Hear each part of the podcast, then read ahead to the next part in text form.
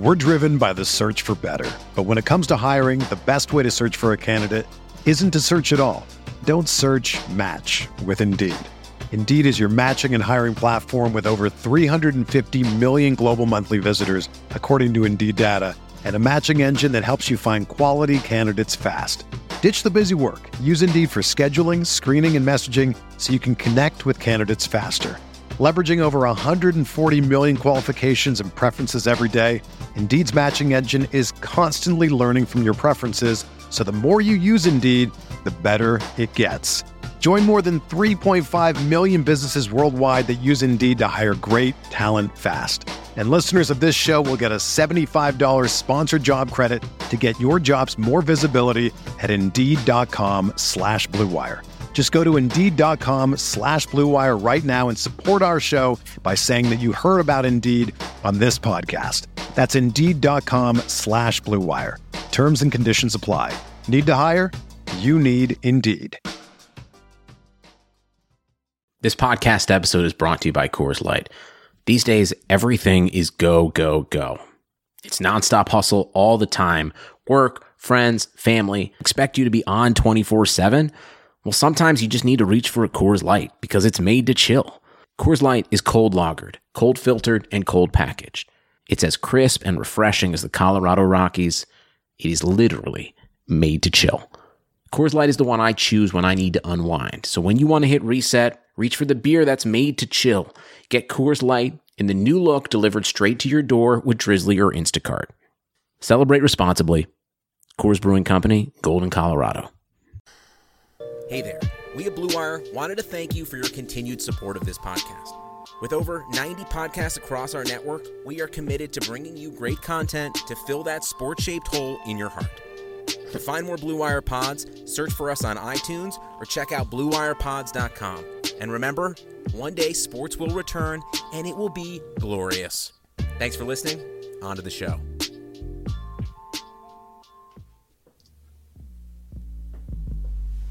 What's up, guys? This is the Uncontested Podcast, covering the Oklahoma City Thunder. This podcast is ran by Jacob, Nick, Justin, Tayler, and Kamiar. Listen to future episodes on your favorite podcast streaming service like iTunes or Spotify. And don't forget to leave a five star rating. This is Lu Dort. You're listening to the Uncontested. What is up? Welcome to the Uncontested Podcast. We are part of the Blue Wire Podcast Network. I'm your host, Jacob. Today I am joined by the one and only Tayler Peterson. It's quite the intro there. Thank yeah, you. You're welcome. You're welcome. I do what I can. We've got uh, one Nick Crane on the line from down in Dallas. Westworld season three has come to a close. I thought it was great, but everyone else is talking a lot of Talking trash. bad of it. How many uh, episodes was season three? Eight. They cut it down from two because the show's so ridiculously expensive to film. I mean, Oh. they haven't actually said that's why, but it's assumed that's why. Okay. We've The- also got from right down the street from me, uh, literally a stone's throw away, if you could throw a stone really far. Kamiar Moravian. It's like what? It's like 0.89 miles. Something like that. I've been jogging by your house every day. I know. That's my Who can throw a stone Instagram. 0.8 miles? Uh, Baker I Mayfield, bet I can Kyler throw Murray. that football over those Mahomes. mountains over there. Not not Dick Dak Prescott. Andy Dalton though. Shout out Andy. Pat Good. Mahomes can. Good Uncle, Re- Uncle stuff. Rico. Speaking of that, this is kind of uh, for our football fans listening. Let's see if here it is. Um, so this is a tweet from Pete Sweeney. He's and uh, one of the founders of uh, Arrowhead Pride, which is a Kansas City Chiefs SB Nation site. But anyways, this is an interesting tweet. Tom Brady is a Buccaneer. Philip Rivers is a Colt. Andy Dalton is a Cowboy. Nick Foles is a Bear. Jameis Winston is a Saint. Teddy Bridgewater Water is a Panther. Marcus Mariota is a Raider. And Cam Newton has no team. Wild offseason. Good times in Yeah, the it's NFL interesting. world. I'm uh, none of those things affect me at all because I'm not an NFL guy. Fair. Yeah. NFL sucks. NFL sucks. I agree with that statement. No, I I would settle for any sports right now. So true. I've heard they're playing baseball in South Korea, and I'm like, you know what? I might tune into that. Try and I might link. watch some Dude, South Korean I baseball. I hate baseball. So oh do I. God, it's garbage. Oh, I- a- yep. Like, what's worse to watch? Baseball, Baseball, golf, or tennis? baseball, tennis is fun, and it's a very difficult sport. I I mean, it's difficult, but it's still not fun to watch. Oh hell yeah, it's more fun than watching baseball. I actually, I, was I, I can get into certain tennis matches. Yeah, Um, like it's it very has to be certain I competitive. cannot. Have Even you if it's, been like, to a women, like, baseball game, like a golf. professional I baseball love game? Yes, I've been to a professional baseball game. I'd rather watch Serena Williams kick somebody's ass than watch the first baseman just sit there the entire game. Okay, there's a difference between Serena Williams playing tennis and like the the conglomerate of AKA. There's a difference tennis. between a professional tennis player and watching professional baseball, is what you just said. I mean, you picked one of the greatest tennis players of all time to compare to, baseball as a whole. the 17th seed of professional tennis than watch whoever of the baseball teams. It's America's pastime. Should stay in the pastime. You don't have a team that you enjoy watching. Should stay in the pastime, Nick. The only baseball games I like to go to are the the back in the day they had the Red Hawks games where you paid like 25 bucks for a ticket but then you got to eat for free at the concession stands all night. That's the only the only time I like to go. Well, they have that at the uh, a lot of the professional baseball games. You just got to go try it out. Hey, I will say, uh, Tulsa Drillers do like one dollar Thirsty Thursdays or whatever. You can get like one dollar beers. That's kind of fun. We used to do that in college. Nice. That uh It's the only thing Tulsa has. I'll get you drunk quick.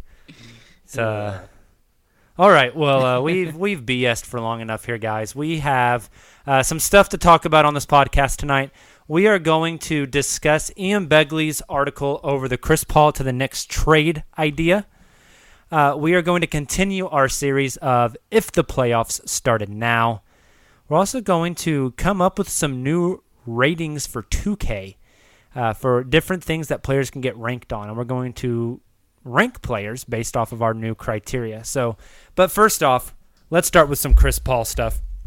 So, back whenever basketball was still being played, uh, Ian Begley reported that the Knicks this offseason would be interested in making a Chris Paul trade. They thought that uh, Chris had played a very good season. Uh, he still had a lot in the tank. And to kind of reset their culture and their bring a not reset their leadership, but bring an actual leader in that can mentor guys, their young guys, especially RJ Barrett. So that was reported months ago. And then this past week, Ian wrote an article breaking down a couple of trade ideas for Chris Paul and the Knicks, a way to get Chris Paul up into New York. Uh, for those of you who don't know, Chris Paul's former agent is now the general manager of the New York Knicks. What's his name again? I can't remember. Leon Rose. Anyone got it? Leon Rose. Leon Rose. There you go. Thank you. So Leon Rose is now the GM of the Knicks, and so there's already a relationship there with Chris Paul, obviously. So Ian tossed out two trade ideas, and the only reason that these two work are because the Knicks have multiple non-guaranteed deals to where they could essentially trade a player to the Thunder. The Thunder don't guarantee the contract, and it just goes off the books, and it saves money. So these trades are actually like uneven and wouldn't work in a vacuum. You would have to also include uh, non-guaranteed deals, and then after the trade goes through, uh, not pick up the contract and let the guy walk instead. Uh, but the two trades are this: he proposed Chris Paul for Reggie Bullock and Frank Ntilikina. The other one is basically the same: Chris Paul for Reggie Bullock. We're just swapping out young guys here. Uh, this time for Kevin Knox. Uh, obviously, Reggie Bullock is not someone that the Thunder would even remotely consider like building around or keeping around long term. This would probably also include someone like Taj Gibson, who the Thunder would acquire and then just not guarantee his contract and pay the, like the two or three million and let him go. Uh, so this basically comes down to which younger guy do you like more, Frank Ntilikina or Kevin Knox? So a couple of questions for you guys. First off, of those two deals, which one do you prefer? Basically asking which young guy do you like better. Secondly, do you think the Thunder would consider either of these? And then third, if not, what are some Chris Paul trades to the Knicks that you think are actually useful for both sides? I think the the. Just to start off, I, I think the Thunder would or Presti would definitely consider some of these trades, um, getting some young players in return, especially the Kevin Knox deal. Um, that seems like a guy that Presti would definitely be willing to take a flyer on. As we've seen with this current team, he certainly seems to uh, enjoy some of the raw athletes that come out of Kentucky. So I, I think to to get the opportunity to um, to get his hands on Kevin Knox and try and mold him with his player development, I think um, that that would probably be the one that interests him the most. But that's just my opinion. I'm curious what you guys think. It seems like Sam Presti's trying to acquire that very underachieving Kentucky Wildcats team if they did get Kevin Knox because Shai, uh, Diallo, and Knox were all on the same team and they really, really underperformed. And um, I hate Frank Ntilikina's game. I don't think he's ever going to be a good player in the NBA. So the only the only reason why, the only one that if I had to choose, I would choose the one with Knox, but I would want more than Knox in return. I would want picks or something. So, um, but wasn't am I wrong in thinking that wasn't there something along the lines of Presti being interested or intrigued by Frank Ntilikina not that long ago, or was that just a proposed trade idea like a year ago? I can't remember. I think it was just proposed. Okay. Uh, I, I think it was just Yeah. one of those It's like, a, a floater sort of thing. Yeah, kind of like that time that I wrote about the Thunder should maybe consider trading Steven Adams for Kevin Love, and then, then it got reported. It was Thunder are rumored to be trading Steven Adams for Kevin Love. I think it was one of those types of things. Yeah, Frank Ntilikina sucks. I um, I think I prefer the Knox one as well. Uh, I I like a, the younger aspect. Knox is younger than Ntilikina. He's farther away from an extension on his contract. Uh, he fits that wing mold a little bit better, and but but the thing with both Knox and Ntilikina, they've both drastically underperformed in New York, and I don't know how much that is because they're bad players and how much it is it's just the New York freaking Knicks and like they suck at player development. The Knicks, man. Um, like I don't hate Ntilikina. I think he could be like I don't think he's gonna be an all star, right? I don't think he's gonna get close to an all star game, but could he be like a really solid backup? Um, could he be like a, a 25 minute a night guy? Um, in the right system with the right player development, foc- focusing on certain strengths of his game, you know, who knows? Uh, same thing with Kevin Knox. Like people are like, "Oh, dude, Knox sucks." I think there's something there. I just don't think the the Knicks organization can get that out of him. Where a franchise like Golden State or Oklahoma City or San Antonio or Miami uh, really could. So if I had to choose one of the two, I'd probably go Kevin Knox. So I think that's what the Knicks are going to try and sell Presti on in trade discussions, right? It's like, no, we aren't going to throw in a pick or anything. Um, these guys can develop into future The players. the, the Knicks stars. argument is. Hey, I know this player doesn't look really good, but it's But it's 'cause because we we suck. really suck at our jobs. But we don't suck anymore because we have Leon Rose in charge now, so everything's going to be just fine. Yeah, they're going to go like that it. route. I like it because they don't want to. They don't- they don't want to throw picks in for Chris Paul, and there's not a lot of teams that do. Um, so yeah, I, I, I agree with Kamiar. I think they're and one of my the, the one trade that I came up with uh, includes more than just Kevin Knox, but um, I'm not sure the Knicks are going to be willing to throw in a pick to get Chris Paul. So that that brings up the question. I, I, we've talked about this a bunch over the past week. If these were your only two trades on the table this offseason, it's either you take one of these or you um, keep riding with Chris at least through a, a, a good chunk of the next season. Are you taking one of these two or are you writing it out? That's interesting because That you have to good balance the idea of like is the height of Chris's value this summer, right? What if he comes back next year and he's not good? What if Or he gets hurt? injures- yeah, he injures himself. Um, that's that's the big question here. Um, I don't think that's enough for Chris Paul. I think the Thunder uh, would demand a pick. What if the Knicks uh, really like luck out in the lottery this year and end up with like pick six, and they're in a, in a weak draft, and they say, okay, we'll give you uh, pick six for Chris Paul, but you have to send us uh, a, a Ferguson or a Diallo or somebody young back in return. I don't know if the Thunder would consider doing doing that for Bazley, but you have to send us something something young back in return as well, and we'll give you uh, our pick. Or what if they think getting Chris Paul and another season of R.J. Barrett and um, another season of Mitchell Robinson. They'll be decent next year, and so they say we'll trade you our 2021 pick, top 10 protected uh, for Chris Paul. That's the ideal scenario. I think the Thunder want to continue to stockpile draft picks because that's the best currency in the NBA. Um, but man, if I had to choose to either take one of those deals or bring Chris Paul into the season and try to trade him at the deadline, I I think I take him into the season because you've already got That's value off of him because you got those two Houston picks. Everything else is just icing on the cake. and then you already have these other players around him. You know, um, I, I, I think that they could continue to have success into the trade deadline, and then you see if you can get get lucky around the trade deadline and flip them for whatever you can, or you just write out the season again, and there's one less year on this contract. He's he only has one year left after that that season. You can trade him more way more easily at that point.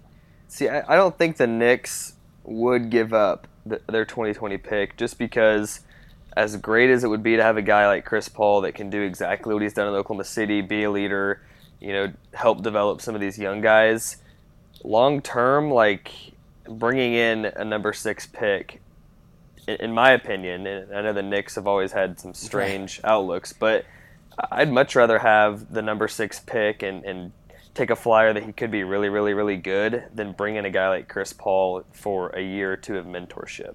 I agree with you, Nick. I think we're just banking on the Knicks being the Knicks, but like you said, with new leadership, that could change. We'll see. I don't. I don't even know if Presti would send him to the Knicks, knowing how much of a hellhole the Knicks are. I mean, That's, That's a a good fair point. point. Presti too. seems to be a kind of dude that, like, if you're young, that you know he can send you pretty much anywhere. But if you're a dude that's like pretty high caliber player um, that wants to go compete, win championships now, and you're well respected in the league, he's not going to do that, especially to a former superstar and a really good player and star in Chris Paul.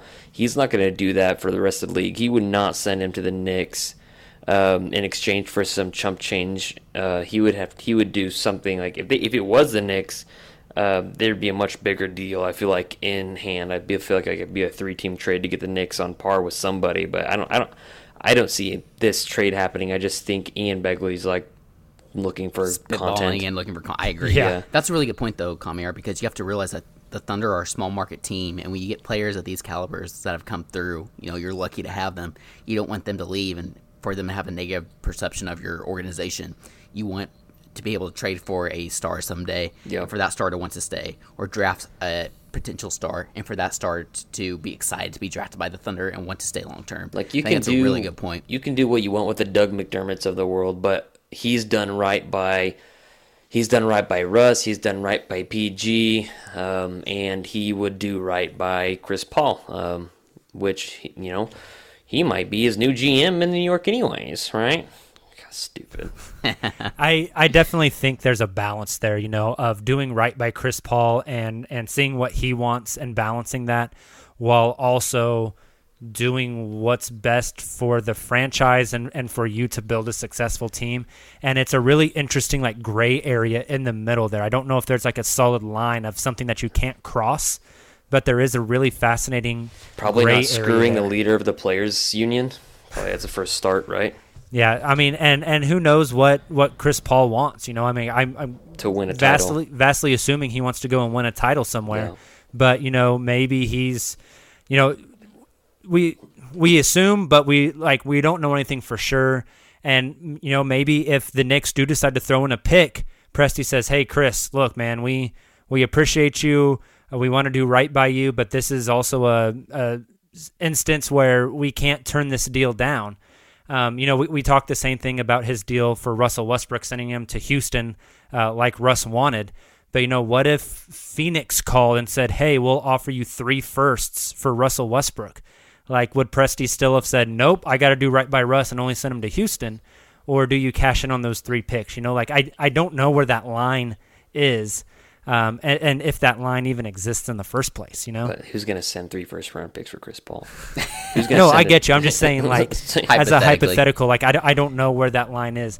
If, what if the Knicks offered to send the Thunder, um, like, expiring contracts or bad contracts, uh, Frank Ntilikina, and then the 2021 first rounder they own from the Dallas Mavericks?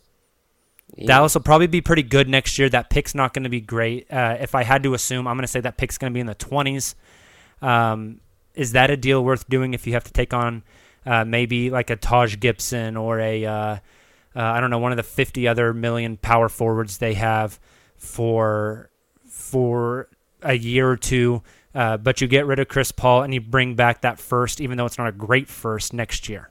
I think we're undervaluing Chris Paul's presence on the team as a leader and as somebody that galvanizes the entire offense and defense and holds everybody accountable. Um, there's a reason why Presti was in advanced talks with the Heat multiple times um, because Presti wanted more than what uh, Pat Riley was willing to give him. So um, it'll come to a head. It'll come to a head. I'm not sure when, but it will.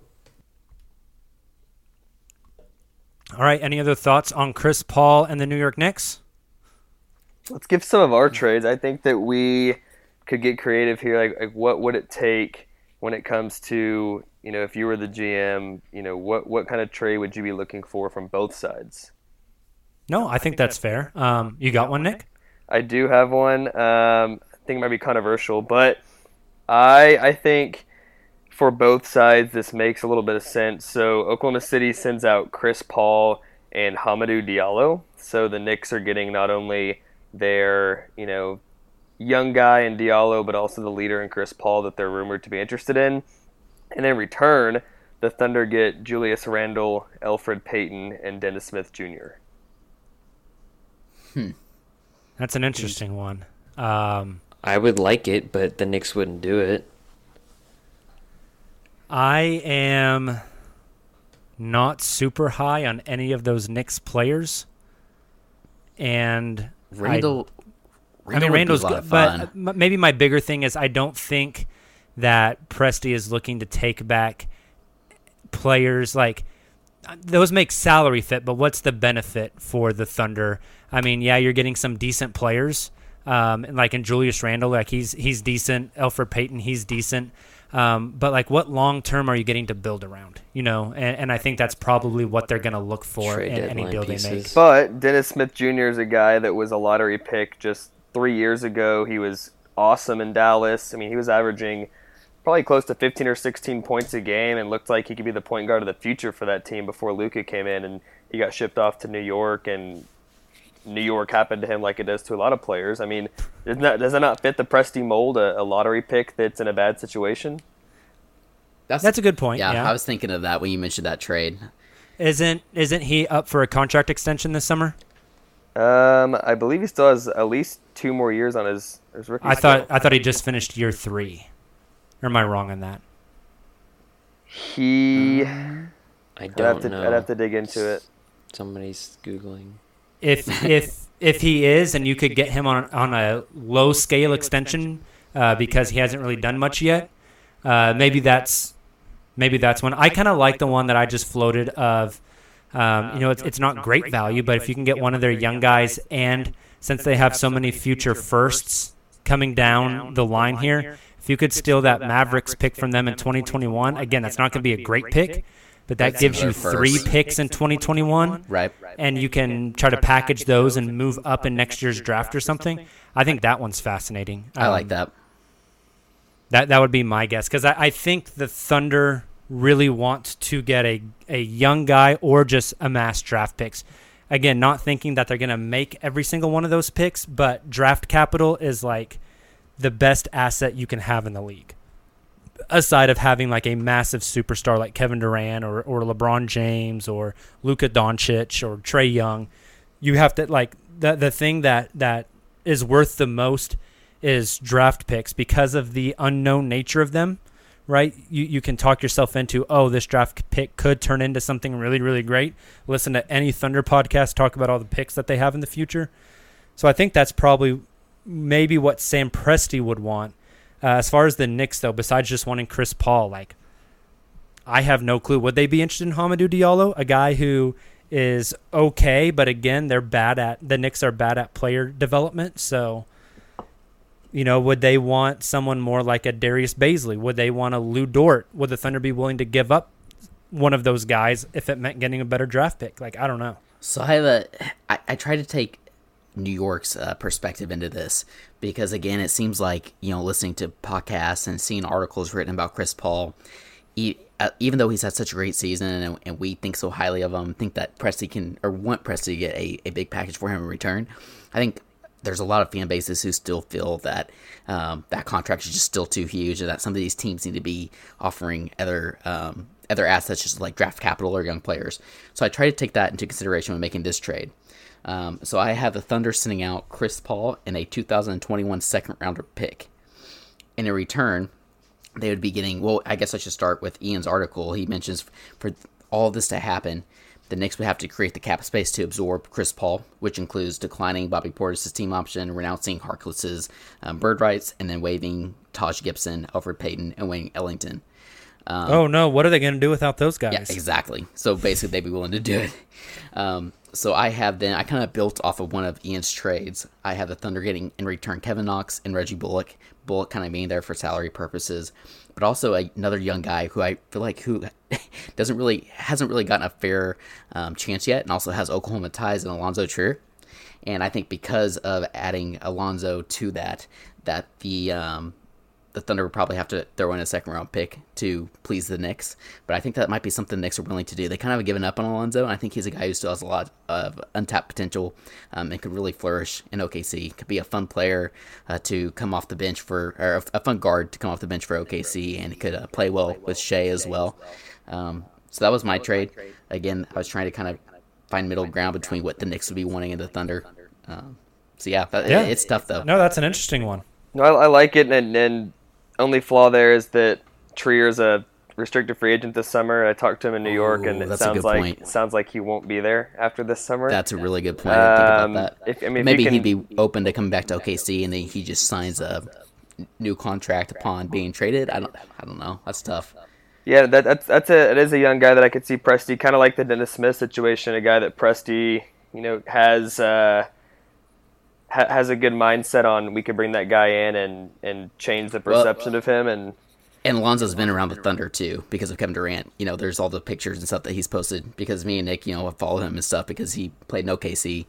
Uh, Nick played against him some, and so um, we followed him. Like he's been to Thunder games, he's been courtside, he's visited KD, so he's obviously on Presti's radar. I don't know, just as kind of something that connection kind of came to mind when I was putting this together. Do you think the Knicks would be willing to give up their first this year if it fell like outside the top six? And the Thunder traded Chris Paul and the first round pick that the Thunder have this year via Denver. Denver.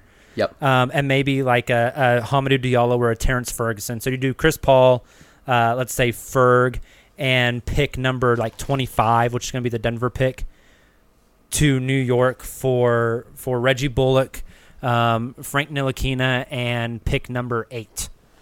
Do you think that makes sense at all, or am I? I love that for OKC. I don't know if that's going to be enough to entice the Knicks to give up that high of a pick. If it were picked like 15 or something, yes. But I don't know if it being that high, top 10, I don't yeah. think so. Yeah, that gets back to New York, New York giving up, you know, one of their only young guys that has potential, also giving up their pick this year to build around just to get an old high contract Chris Paul and a 25 pick that's probably not going to turn into anything. Fair. Touche. I just want that pick. Agreed. we got to get Deni Avdija up in here.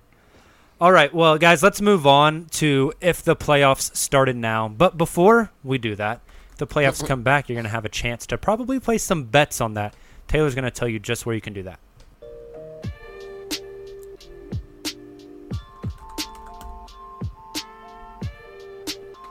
Currently no NBA, NHL, or MLB, you might think there's nothing to bet on, but you'd be wrong. Our exclusive partner, BetOnline, still has hundreds of events, games, and props to wager on. From their online casino to poker and blackjack, they're bringing Vegas to you. Missing the NFL? No problem. BetOnline has live daily Madden NFL 20 simulations you can bet on. You can still bet on Survivor, Big Brother, American Idol, stock prices, which have been absolutely crazy recently, and even the Nathan's Hot Dog Eating Contest. All are open 24 hours a day, and they're all online.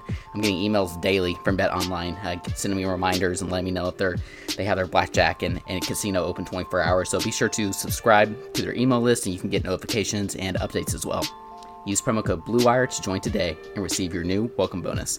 BetOnline, your online wagering solution.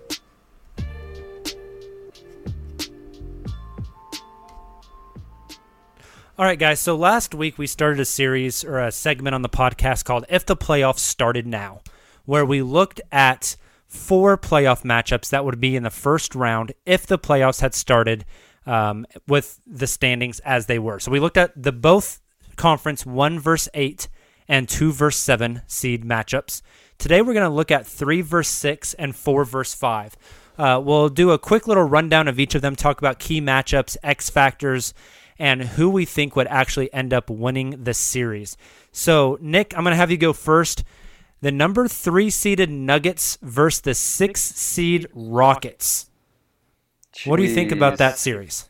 That that might be one of the most intriguing series. I mean, the other Western Conference series we're going to talk about in a little bit will be more intriguing. But holy crap, that's that's a that's a three six combo that realistically could be flipped. I mean, if at, at the time the season started, you could have told me the Rockets would be the three and the Nuggets would be the six, and I would believe it.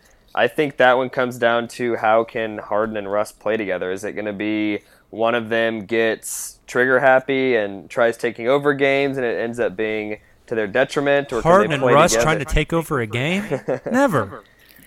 That's it's it's fascinating. So I think there's the, the both X factors for this series are on the Rocket side of things with Russ and Harden. I don't, think that series is in Denver's hands. It's going to be how do those two play together, and then whatever happens, good or bad, with those two is going to be the fate of Denver. I think that's interesting. Um, I think one big X factor for me is, I mean, if the Rockets are playing ultimate small ball, you really think PJ Tucker's gonna, he's gonna, you know, track on Nikola Jokic, so that's an issue. And I think the bigger thing that I'm intrigued by is what happens when the benches come in. I mean, of course, you're going to stagger Russ and Harden with whatever the hell the Rockets have to throw out there. But Denver has arguably the deepest team in the NBA. So what's going to happen when you have, you know, Denver has like goes like 10, 11 dudes deep. So I'm just curious what happens. Like just like OKC in the playoffs versus the Rockets when they sat Russ, you know, it just all went to hell. So I'm curious to see what would happen when the Rockets, you know, stagger two, three guys and you still have legitimate guys that can start for any NBA team playing at the seven, eight, nine spots for Denver. So I think the the Denver bench is really the X factor. Besides, of course, PJ Tucker and Nikola Jokic and how much he can disrupt him, which is probably not that much.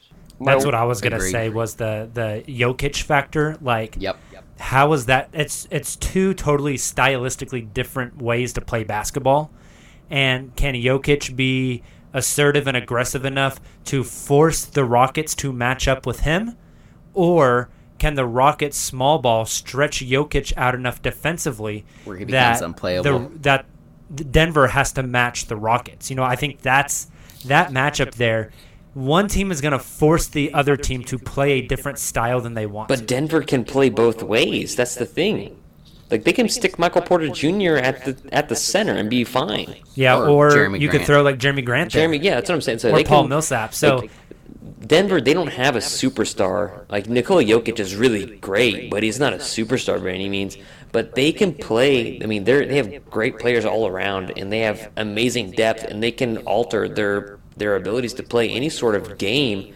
So it's just like I Denver wins that series in like five six games. I don't. They they're just too. They're too deep. They can stylistically change to whatever their opponent wants to do. Um, and the Rockets are shorthanded. Uh, you're, you're really telling me that after th- three games of Russ and Harden playing all 40 whatever minutes, that they're not going to be gassed and have to rely on freaking Eric Gordon and Doc Rivers' son? Like, you kidding me? So I- at the be- at the during our season preview, I think I had Denver at either like one or two in the West. But after watching them this season, I'm a little more concerned for this series, and it, it goes back to everything that Kamiar and Jacob just mentioned, um, and those matchups. But specifically looking at the the Russ and Harden like can um, can Murray and can Gary Harris and can some of those guys actually step away? You know, Chandler can those guys step up and actually match that level of play? I'm not sure they can. It's going to come down to guys like Jerami Grant, and Paul Millsap, and others who can kind of help uh, defend some of those those more explosive guards like Harden and Westbrook. I don't know if they really have an answer unless Murray just is able to find consistency, which he hasn't really been able to at all this season. So Yeah, I think Gary that guard, Harris has been awful. Oh, season. Harris has been non-existent, right? And then they got rid of Be- Beasley and uh, Hernangomez, and so they really don't have a whole lot of options matching up with uh, Russ and Harden. And like you said, you take into consideration some of their smaller "quote unquote" centers and power forwards. Like they don't match up super well defensively um, against the Rockets. So if the, the Rockets can exploit that, the Rockets have a really good shot this series.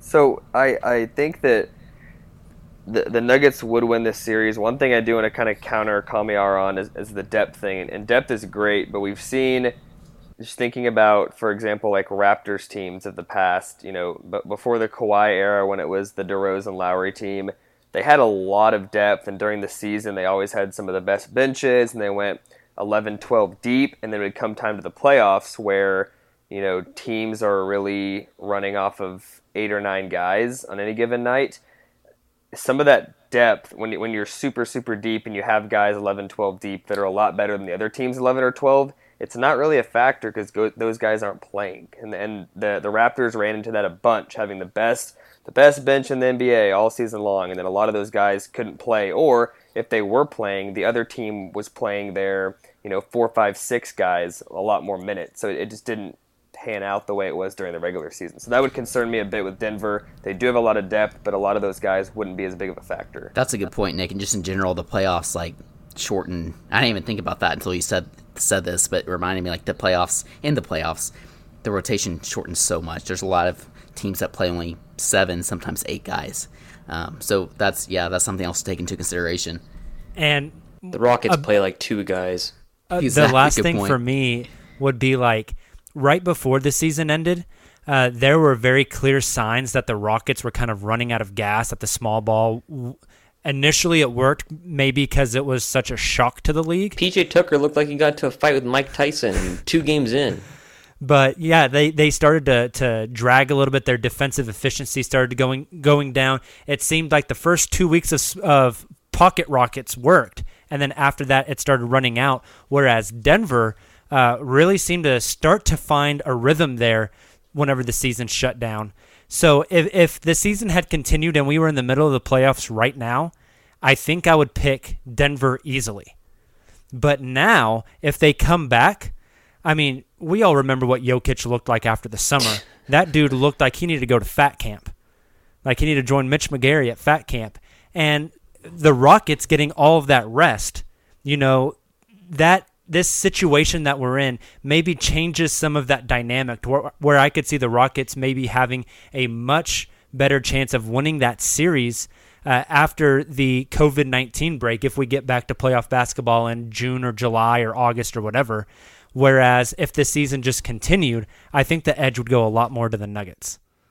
That's a, something you're exactly right. It brings up a whole new topic to take into consideration. Is Yeah. like So instead of going down that rabbit hole, each of you give me uh, your guess on who wins the series and how many games. Uh, Nick, we started with you, so what do you got? I've got Nuggets in seven. That's a long series. Okay. Kamiar? I already said Nugs and six. Nugs in six. Tayler? Rockets in seven, baby. Rockets Don't in hate on seven. them, Dude, PJ Tucker's. Go- we are going to have a funeral for PJ Tucker In the second by round. the end of that series. In the Jokic is round. going to kill him. We'll, we'll hold his Um, funeral in the second round. Just to make it balanced, because I like all thing ba- all things balanced as they should be. Yin and yang. I will go Rockets as well in seven. That's lame. Uh, let's go out east now for the 3 6 matchup, which would be the Boston Celtics versus the Philadelphia 76ers. Tayler, is give us your initial thoughts on this one. Another fascinating series. How these teams match up.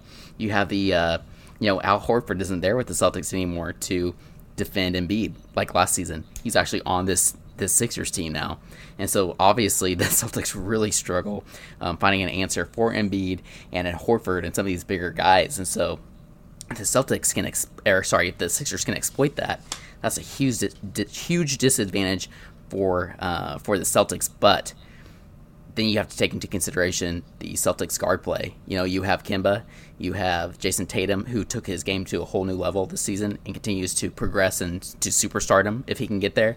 And then Jaylen Brown, who continues to show that even if he can't be a superstar, he could be an all star level player. And um, so it, if those guys can continue to attack, and it, it you know, it, like it's the battle of the, the, the, talented guards and wings versus the uh, big interiors. Like this could be a series where Ben Simmons is either really effective because of his defense or he's just played out of the series altogether. So this this one's really tough for me to be completely honest with you. Uh, I think it all comes down to Embiid and Horford and probably Embiid's durability throughout the series. I'm definitely with you on that. The the Celtics have nobody to guard Embiid at all.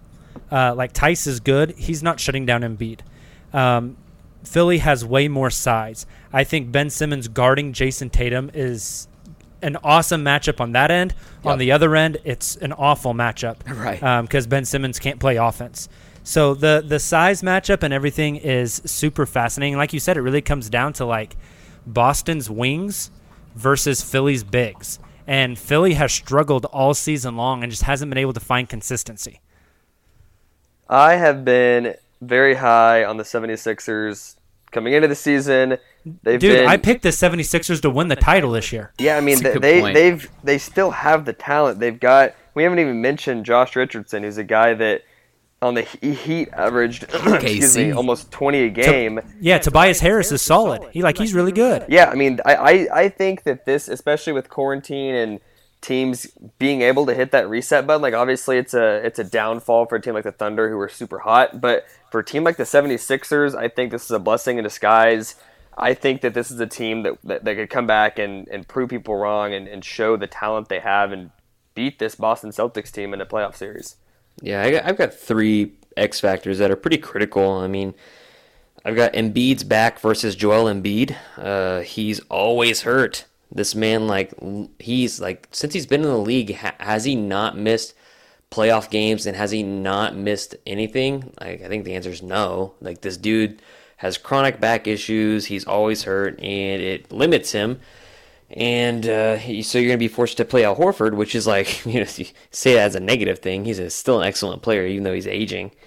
Um, so that's one of them. Another one I got is post D. Uh, basically, yeah, like you guys said, I mean, the Celtics play Gordon Hayward at the four, right? that's that's that could be a really big issue, especially if these Sixers do, uh, especially if the Sixers do go big with Horford at the four and Joel Embiid at the five. That's going to be really bad times for Boston. And then I think it comes down to like kind of what Tayler said, guard play or wing play. I'm putting them at the guard play. Um, slash wing play. I've got Tatum and Brown versus Jay Rich and Tobias Harris, basically. And I know I know Tobias Harris plays the four on offense, but he plays everywhere for them on the wing. Um, so what like what happens between those two groups of dudes really will I think ultimately will decide the game. I think will decide the series about how effective they can be in shutting each other down. And I think the last time I saw Jason Richardson Richardson he was hurt too, wasn't he? Yeah, I think so. Up. Yeah, I think you're right. So they got to get and, healthy and in shape. And True. Boston likes to go small sometimes with like Kemba, Marcus Smart, Jaylen Brown, Jayson Tatum, and then like insert big, eh, whether it be Theis or or Kanter, whoever. So like in that lineup, you would have Jayson Tatum like probably guarding Al Horford, and that gets interesting. Again, it's it's two stylistically different teams. Um, that's a fun one. So Tayler, we started with you. Uh, who wins this series and in how many games? I'm going another seven game series, and I am uh, sticking with my favorites to come out of the East, I believe, preseason the Philadelphia mm. 76ers. Oh, wow. Okay, Kamiar, who do you got? Uh, I've got the Celtics in six because, I mean, look at their depth chart. Ben Simmons is trash. Jay Richardson is really good defensively, but he's not going to be Jimmy Butler. He's never going to be that guy that gets you over the hump, even though he is a good player. Glenn Robinson the third, like, dude, just start Matisse Thybulle. Tobias Harris is the most reliable player on that team, and Joel Embiid's always hurt, but you have Al Horford there as a wonderful backup. So, I mean, just again, Nick's going to tell me, well, they shrink their they shrink their court depth to like six players, but you got to look at the depth and the quality of players for Boston. Even though I agree that you guys are going to say the front court of the Sixers can just be just so devastating to what the Celtics don't have. I mean, they have Tyson Kanter, and that is it. Uh, but I still think it's a six-game series won by Boston. I think they have a they have a lot of shooters and they have a lot of playmakers on that team. Nick, what are you going with? Sixers and six. Oh wow! six. I'm going to take the Celtics in seven. Uh, I just I think they have the best player in the series with Jayson Tatum, and I think that matters a lot in the playoffs. Fair. Um, I'm going to save the Western Conference 4 5 matchup for the last. So let's The go best. Eastern Conference 4 5. Kamiar, this one's for you. The Miami Heat, the four seed with home court advantage, versus the Indiana Pacers. Uh, to me, you look at like in, in Miami's, they've been they've been like, of course, they've been the surprise team. Would you say they've been the surprise of the NBA season? They're Um, certainly one of them. I, I'm with you there. I didn't think they were going to be yeah, as good as they were. I don't know with if I how- could say they're number how one, good but they've they're been. like top tier. Especially with how good they've been. Like they are the number four seed in the NBA. Is that not shocking? Oh, yeah, yeah, no, definitely. I, I mean, I think the Thunder are right up there with them in surprising That's for the league this year. That's fair. And oh, we we can talk about that later. um, but I mean, Miami, they have Bam Adebayo, who I think is great, but I think a, a, a massive X factor here. There's two. Bam Adebayo and Miles Turner. That would be so fun in watching those two dudes battle it out with those differing styles. Um, but Miami like they like to play small. Um, right now on their depth chart, I mean, it says Derrick Jones Jr., but we all know I feel like Jae Crowder ended up starting at that power forward spot to go. But again, the Pacers play more traditional ball. They played Domas Sabonis at the four, T.J. Warren, who is a big three, like a large three, and he's kind of slow. Uh, not doesn't play that much defense, but Vic and Malcolm Brogdon. So again, you're look you're really looking at these Heat guys running in transition. Kendrick Nunn, it's different style of play. Kendrick Nunn, Duncan Robinson, um, Tyler Herro, run and gun for threes. Jimmy Butler being the best guy on the team, and then Bam Adebayo, of course, winning the skills challenge, having a lot of ability. But I'm still looking at the contrasting styles and really what's gonna what's what's like the X factor to me would be outside shooting from the Heat. If it goes in, then on a regular basis, then I feel like they would have a lot of sustained success. Uh, but as far as everything else, I'm kind of really not sure. I I think sorry. that, and and I I personally think Andre Iguodala is not going to be great. I don't think Um, he's either. That being said, I don't think Indiana's had the reps as a full team. You know, Oladipo came back right before the season ended. He Mm-hmm. was fine. He wasn't great, but I just find it really, really hard for a team like the Pacers, especially if the season ends short and there's no regular season and it goes straight into the playoffs. Yeah. I don't see this team having near enough reps to make noise and and put together the talent that they have to beat a team like the Heat. I agree. One thing that the the Heat like to do, and we saw this whenever they played Oklahoma City, is the Heat are a really good defensive team. They're very smart defensively, and they can switch to that zone. And that zone is designed to take things away from the rim and force you to shoot outside. And Indiana scores a lot inside with Miles Turner and especially with Domas. And so if the Heat can really neutralize that inside threat by like running a zone and then like Kamiar said how good Bam Adebayo has been, uh, that's a massive game changer for that series. I'm At the- at the with all same three of time- you guys entirely. I, Yeah. I think the the only other X factor I want to mention is, and honestly, it's, it's kind of the like overlying uh, X factor for all these series, coronavirus, uh, the whole hiatus with the NBA. So Well, you know, if uh, if Jimmy Butler and Bam Adebayo get the virus, corona, we like- might really have to consider Indiana here. Not like that. Just the whole break the NBA is going through. That gives uh, Victor Oladipo time to rehab and be 100% healthy come into the season. But on the flip side of that, he also hasn't played a full season of or a certain period you know, being healthy, having to jump into a playoff series like that, even with the limited amount of regular season games, you're not going to get the level of Vic that you got prior to his injury. Um, so I'm exactly with you guys. I, I think that he just have too much talent and versatility. That's what it comes down to. I also, right. Yeah, I also think the Pacers, like the Pacers, have Miles Turner as in a rim protector, and the Heat. They Bam Adebayo. Say what you want, he's a great player. He's not a rim protector. Kelly Olynyk is an outside shooter, and when you got guys like Malcolm Brogdon and Victor Oladipo slashing toward the rim, I, I mean, I know the Heat are a tough defensive team, but these are two dudes that are good at slap being slashers. So I Wagner's don't know. another dude who can't stay Definitely. healthy, but I hey, love you him. forgot Miami's most important big, Kamiar, the tea drinker. Oh God, Meyers. yeah, Meyers Leonard. Yeah, I tweeted that out the other day. Like, when he was in Portland, I tweeted out Meyers Leonard, and I tagged him. Meyers Leonard looks like the type of dude that drinks tea at Starbucks, and he blocked me after the game. So weak. About as weak as his game is. Yeah, tea drinker. Tea drinker.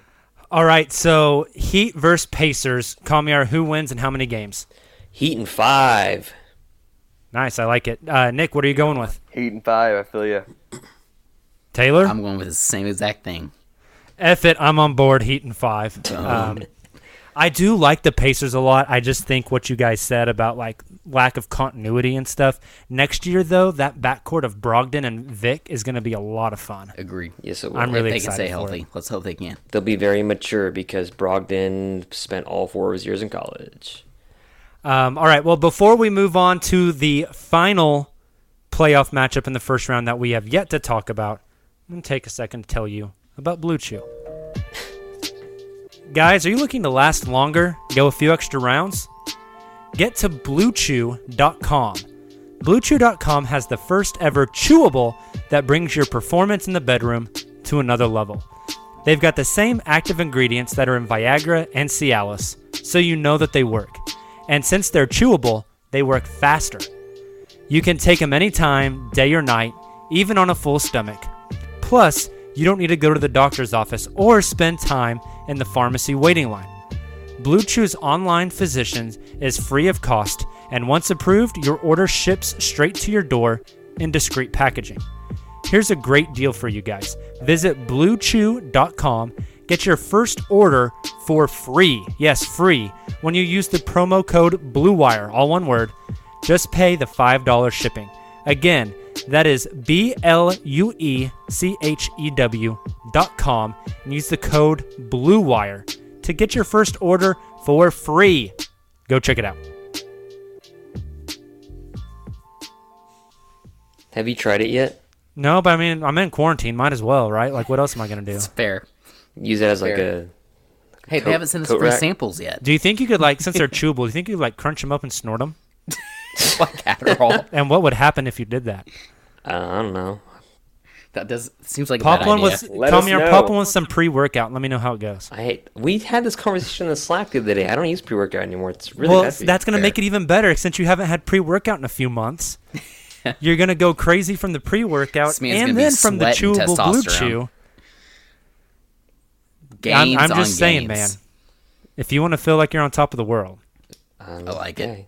All right, buddy. All right, the last playoff series in the first round that we've yet to talk about Western Conference 4 5 matchup. That would be the Utah Jazz versus the Oklahoma City Thunder. Although, if Rudy Gobert Exactly. hadn't contracted COVID 19, it would probably be the Thunder at 4 and the Jazz at 5. He's not making it. Uh, but power play by Rudy Gobert. He was playing chess while the rest of us were just busy with checkers. He's keeping that four seed. Um, I guess I'll kick us off with this one.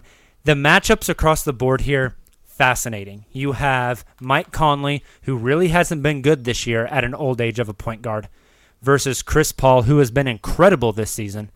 The two guard, you probably would say Lu Dort versus Donovan Mitchell. Yep. Um, again, a fascinating matchup. Two guys kind of built the same way. Lu is a great defender. Donovan Mitchell, the whole offense kind of runs through him. At three, you've got Shai Gilgeous-Alexander going up against Joe Ingles. The four, you have the Spider Man meme where the, both the Spider Mans are pointing at each other because you have Danilo Gallinari and Bojan Bogdanovic, uh, essentially the same player. And for me, the X factor comes down to the centers. You have Rudy I was gonna say Gobert, as well. Steven Adams.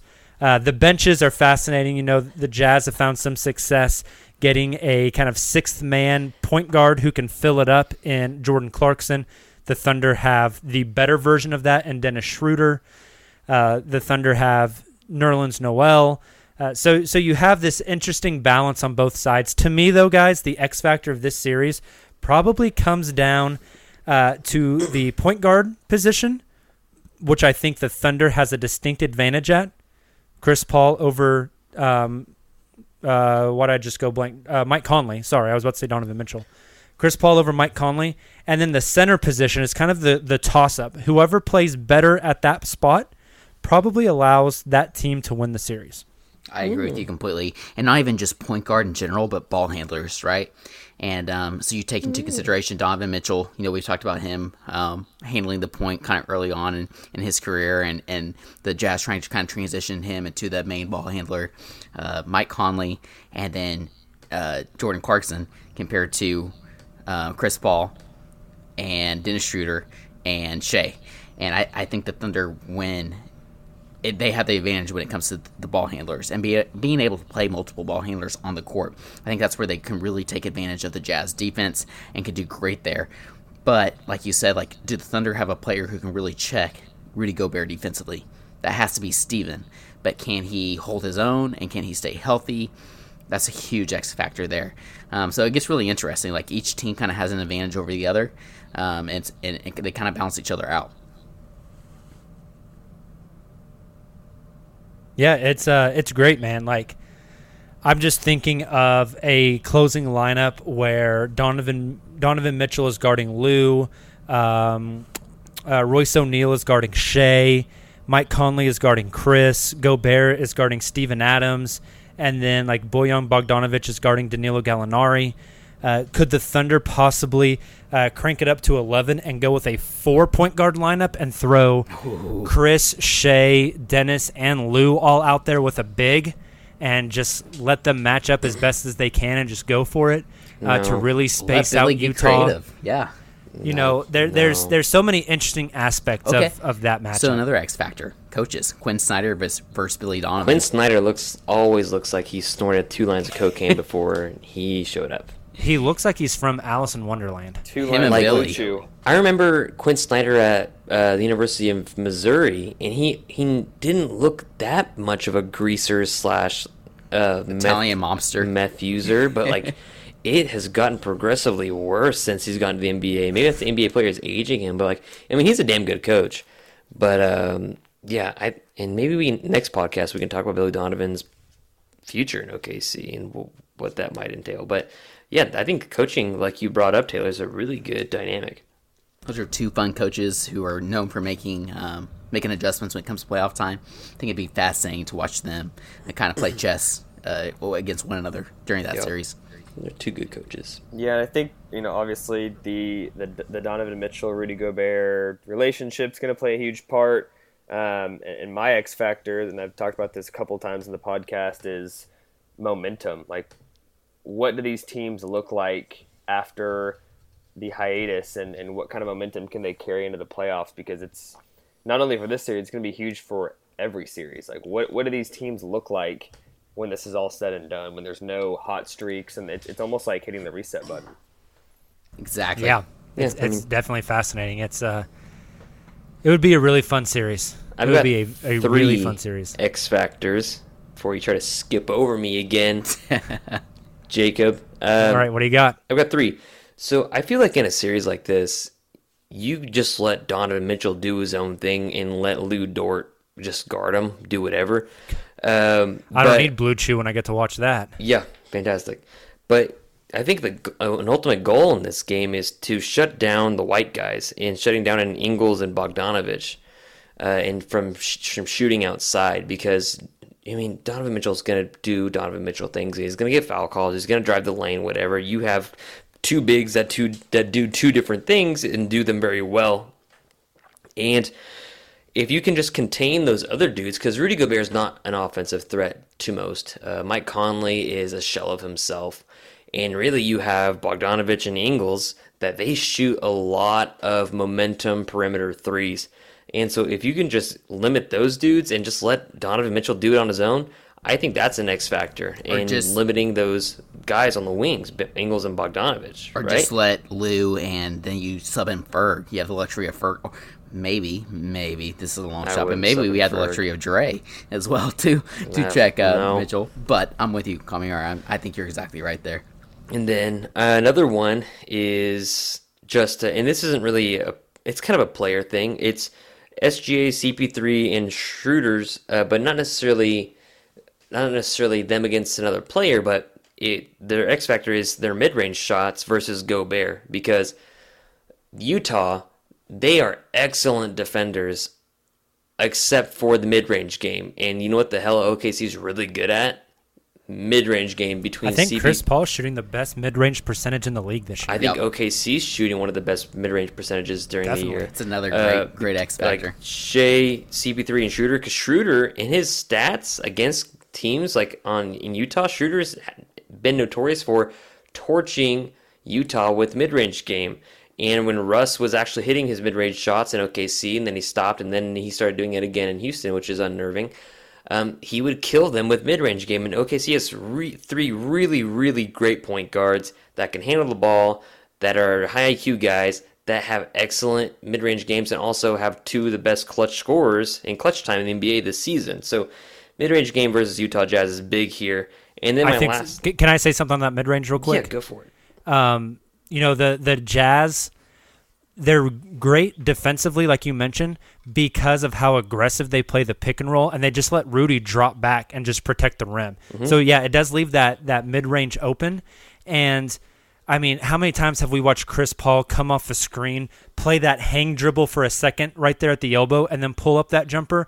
And Shai will come off the screen, get right about to the free throw line. And a lot of times it's not a mid range jumper, but he has got that floater down, Dude, which is something we haven't seen in OKC much at all. He's all three of these point guards, even Schroeder having the best the best season of his career. And you're seeing Shai break out of his shell. I'm really excited to see what year two to three looks like, that jump that he's gonna make. And you have Chris Paul being so cerebral. And all the three of these guys are high IQ. They're team guys. They are not dudes that are out there trying to get their own, especially CP3. Uh, it just makes for a good, it makes for a good team chemistry. Um, yeah, and you also get like the the counter plays there. So like, what if the Thunder shoot really good from mid range in game one and two? Yeah. So Rudy stops sinking so much and starts stepping up. Well, you know damn good and well that all three of those guys can throw a perfect lob to Steven or Nerlens on Yeah. the backside. And so it, it's it's just the IQ and the ability of this team to do a lot of things. And like you say, Chris Paul and Shai, they have a really good hezzy in the pick and roll. And I mean, Dennis, not so much. He just goes 100% to the rim um, if the mid range isn't there or whatever. But yeah, it's pretty unique. So I would say those three point guards mid range game versus Gobert. And then my last X factor is OKC players' immune systems versus Jazz. I'd expect nothing less. That was that's Yeah. a good one. OKC been drinking that uh, emergency. No, man, men's one a day. They have like 300% of your daily need of zinc. I sat in my I sat in my kitchen with my fiance last night reading off all the ingredients in like this vitamin and then like we have Google Homes, we have two Google Homes um, in our house. And so I was like, "Hey Google, what does this thing do in our body?" And so like it I learned that basically this men's one a day thing is keeping me alive. with all the vitamins that like I need. That they're like it's essential to human life and cell function and fighting on viruses and invading bacteria. I was like, dang, like this thing is kicking everything. Speaking of Co- snorting things, COVID Conrad's gonna be nineteen is gonna catch COVID nineteen is gonna catch a case of me by when I'm taking this stuff. Speaking of, this is totally off topic, but in watching The Last Dance tonight, there was a commercial for Humira, which I don't even know what it does. But they start listing off the side effects, and half the goddamn commercial Yes, it's the side It's effects. just side effects that are like Anal seepage. Good calls. it's like you cancer. you may contract tuberculosis, cancer, but you might might lose your goddamn arm. And I'm like, dude, what does Humira fix that is worth these side effects? Number one, number two, cold. how the hell did this ever pass the FDA? I don't know. Like, I don't get it. Anyways, all right, Nick, I know that you're running out of time here, so I'm coming to you first. Jazz versus Thunder. Who wins and how many games? Don't hate me. Jazz in six. Oh, Oh, all right. man. Well, we now have an opening on the uncontested for a, a fifth host. Uh, Tayler, who are you going with? I'm just gonna follow my gut. Super optimistic. I'm going Thunder in six. All right, Kamiar. OKC in seven, and Humira treats rheumatoid arthritis, chronic pain, pr- psoriasis, Crohn's disease, and something else. Oh dang, it's like a one for all. Yep. I heard. Uh, I heard uh, injecting disinfectant also. Shut up. Stop. Stop. Dang it. Um, all right, I'm going Thunder in four. what? No. I'm just you're kidding. I'm Shut going Thunder up. in six. Dude, I was about, I was about to lo- I was about to shut my laptop. Full crap. I'm going Thunder in six. Uh, I I think, I think Chris it would be. Paul. I think it would be an entertaining series, like Oh, it'd be a almost, blast. almost like the old OKC Memphis series. Yeah. agreed. I think God. it'd be a, a grinded I sometimes a new rivalry. I sometimes think back to those series. Dude, it was like three Me overtime too. games in a row. Do you remember when Zach Randolph punched Steven Adams And in he the didn't even face and know it? Steven just like was Didn't like, even "What was that?" Yeah, because I finished this. Hey I, mate, you run into Fudge. me? I finished the Steven. I finished the Steven book. I finished his book. Hey, it's and good. He was like, I was wondering what what happened. Apparently, he punched me. Then he got suspended the next game. And I was, Apparently I was he like, punched me. man, I I love miss the days that Steven got punched by everybody. Steve. I didn't didn't even- and he didn't realize he was getting punched. Exactly. Didn't even Dude, phase him. if you haven't read that Steven Adams book, that's been out for a minute. I highly recommend it. The dude's fantastic. Yeah, and it. The the whole it. like diary thing he did during the pre-draft process is really cool stuff. Yeah, he's Really funny. fascinating. He's really funny. All right, guys. Well, we're at about an hour on this podcast. I'm gonna play some outro music and let our listeners uh, get on with their life. Thank you guys so much for checking out the podcast. Uh, if this is your first time listening, dude, we can't thank you enough. We really, really appreciate you. If you enjoyed what you heard, make sure to hit that subscribe button. We're dropping podcasts every Monday, Wednesday, Friday while the league is on hiatus. Mondays, this podcast you're listening to now is just our general basketball talk. Uh, Wednesdays are our redraft episodes. This week we're doing 2015. I think it's 2015. And then Fridays, Tayler and I are ranking the top five Thunder players in history by position. We've done centers, power forwards, and small forwards. This coming Friday, we will do shooting guards, which is going to be a blast. Daquan so make sure you sub- make sure you subscribe to get all of those. If you're a uh, former, existing, longtime listener, keep doing you, man. We appreciate you. Thank you so much. Go drop that five star rating while you're at it. You guys enjoy the beginning of your week. Things are opening back up, so please be safe. Wear a mask so you don't get sick. Wash your hands often. Uh, have a great beginning of your week, and we will be back with you with a fun redraft episode ready to go for you Wednesday morning. Until then, Thunder and Four. Dion Waiters, Kamiar. How dare you? What? What about him? I love Dion. Sugar Ray Leonard, Roberto Duran, Marvelous Marvin Hagler, and Thomas Hearns. Legends, whose four way rivalry defined one of the greatest eras in boxing history. Relive their decade of dominance in a new Showtime sports documentary, The Kings, a four part series now streaming on Showtime. Everyone is talking about magnesium. It's all you hear about. But why? What do we know about magnesium? Well, magnesium is the number one mineral that 75% of Americans are deficient in.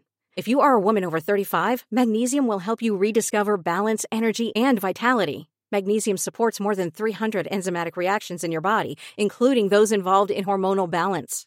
From functional medicine doctors to mental well being and female hormone experts, we all know that magnesium is the one mineral to improve all aspects of well being and health. But which one?